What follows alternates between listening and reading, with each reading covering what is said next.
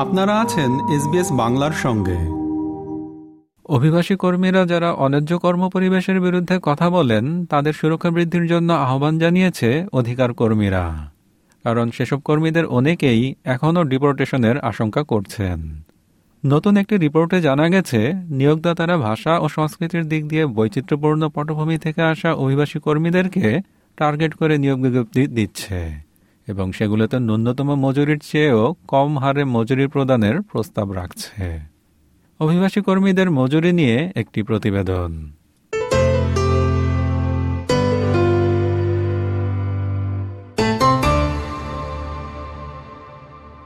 কাজে যাতায়াতে সময় লাগে দু ঘণ্টা। মজুরি মিলে ঘন্টায় দশ ডলার করে। আর তিন দিনে মোট চল্লিশ ঘণ্টা কাজ করতে হয়। অস্ট্রেলিয়ায় আসার পর থেকে বিগত সাত বছর ধরে এরকম অবস্থার মধ্য দিয়েই কাজ করছেন অভিবাসী কর্মী এডি মঞ্জুর I used to do shifts at this store from where I would start working from 6 a.m. to midnight. Then I will go back, sleep in my car, start next morning 6 a.m. to midnight again, go back, sleep in my car again, and then work 6 a.m. to 4 p.m. So three days straight, I was working 40 hours. তবে শুরুর দিকে তিনি ভেবেছিলেন অস্ট্রেলিয়ায় কাজের পরিস্থিতি আসলে এইরকমই At the time, I didn't even realize what was happening to me. It took me years to realize I was being exploited. Because for me, I was brainwashed in a way that made me think more hours meant more money instead of getting the right money.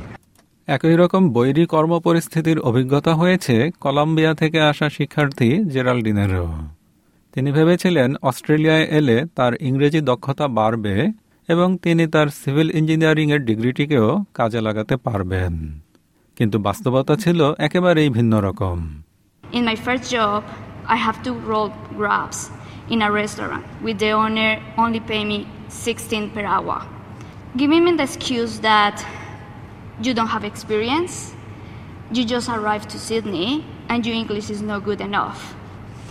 After one month, she fired me because she hired another girl who took lower payment than myself.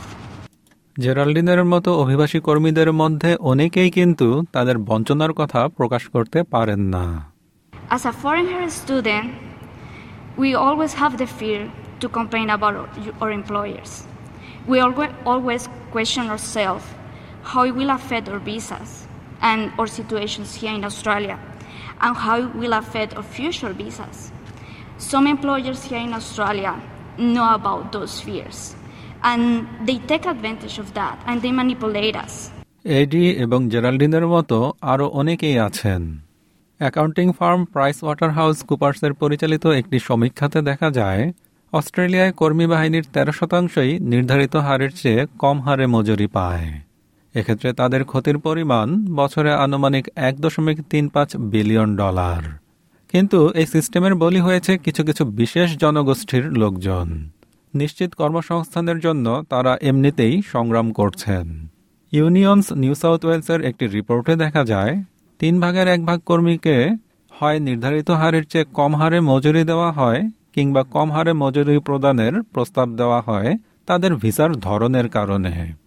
আর এক চতুর্থাংশেরও বেশি কর্মীকে এভাবে কম মজুরি দেওয়া হয় কিংবা মজুরির প্রস্তাব করা হয় তাদের জাতীয়তার কারণে ইউনিয়নের সেক্রেটারি মার্ক মোরে বলেন নিয়োগদাতারা ভাষা ও সংস্কৃতির দিক দিয়ে বৈচিত্র্যপূর্ণ পটভূমি থেকে আসা কর্মীদেরকে টার্গেট করছে The important thing about Australia is it is a country that has given migrants for 200 years an opportunity for a better life. The current system that was established by the former coalition government is a system that is set up to facilitate ongoing exploitation of visa holders, to silence those who are being exploited, and to ensure that the model becomes a business model and a catch us if you can model of operation. This needs to cease.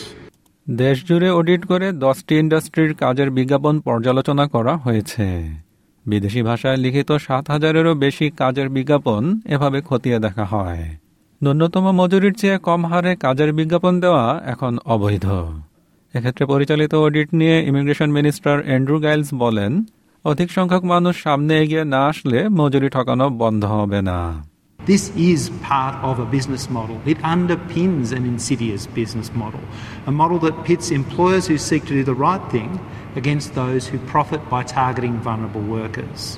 People whose visa means they can't speak out, who cannot come forward and report mistreatment or underpayment or other abuse. And until more people feel safe to come forward, wage theft will continue as a business model. It's just that simple. Ignoring these vulnerabilities and those employers who target them creates a race to the bottom. Asylum seeker resource সেন্টারের advocacy director Jana Favero SBS নিউজকে বলেন অস্ট্রেলিয়ায় আশ্রয় প্রার্থীদের ক্ষেত্রে এ ধরনের বঞ্চনার ফলে শুধুমাত্র আর্থিক চাপই সৃষ্টি হয় না বরং আরও নানা রকম সমস্যাও দেখা দেয় We see huge impacts on people's mental and physical health because they're not being paid enough. We can also see that it lead, can lead to sometimes family breakdown for additional stress that's put on it. So being underpaid isn't just about getting the money you deserve, it's about how you can leave a full life and rebuild your life. And that's being denied to people because they're not being paid the right amount. অসহায় কর্মীরা যেন বিবেকহীন নিয়োগদাতাদের বিরুদ্ধে শক্তিশালী ভূমিকা পালন করতে পারে সেজন্য অস্ট্রেলিয়ার রিপোর্টিং সিস্টেমে পরিবর্তন আনার আহ্বান জানাচ্ছে ইউনিয়ন নিউ সাউথ ওয়েলস। আর নিয়োগদাতাদের কাছে পাওনাদার কর্মীরা যেন তাদের পাওনা আদায় করতে পারেন এবং যতদিন পর্যন্ত না তাদের পাওনা আদায় হচ্ছে, সে পর্যন্ত যেন তারা কাজের অনুমতি সহ অস্ট্রেলিয়ায় অবস্থান করতে পারেন। সেজন্য নতুন ও স্বতন্ত্র একটি ভিসার ব্যবস্থা করতে বলছে ইউনিয়ন নিউ সাউথ ওয়েলস।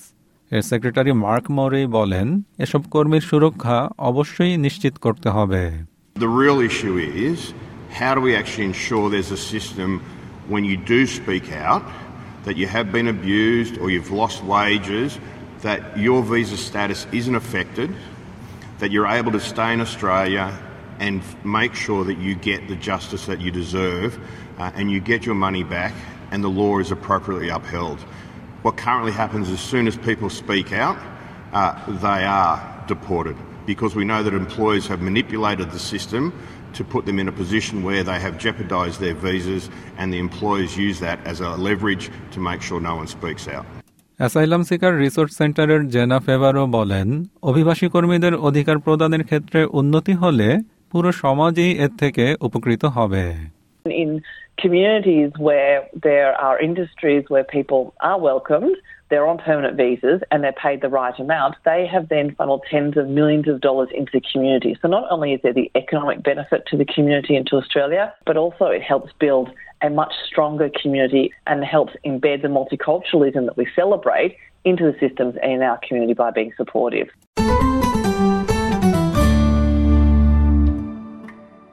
অভিবাসী কর্মীদের মজুরি নিয়ে প্রতিবেদনটি শুনলেন। এসবিএস নিউজের জন্য ইংরেজিতে মূল প্রতিবেদনটি তৈরি করেছেন ব্রুক ইয়াং। আর বাংলায় অনুবাদ ও উপস্থাপন করলাম আমি শিকদার তাহের আহমদ। আমাদেরকে লাইক দিন, শেয়ার করুন, আপনার মতামত দিন। ফেসবুকে ফলো করুন এস বাংলা।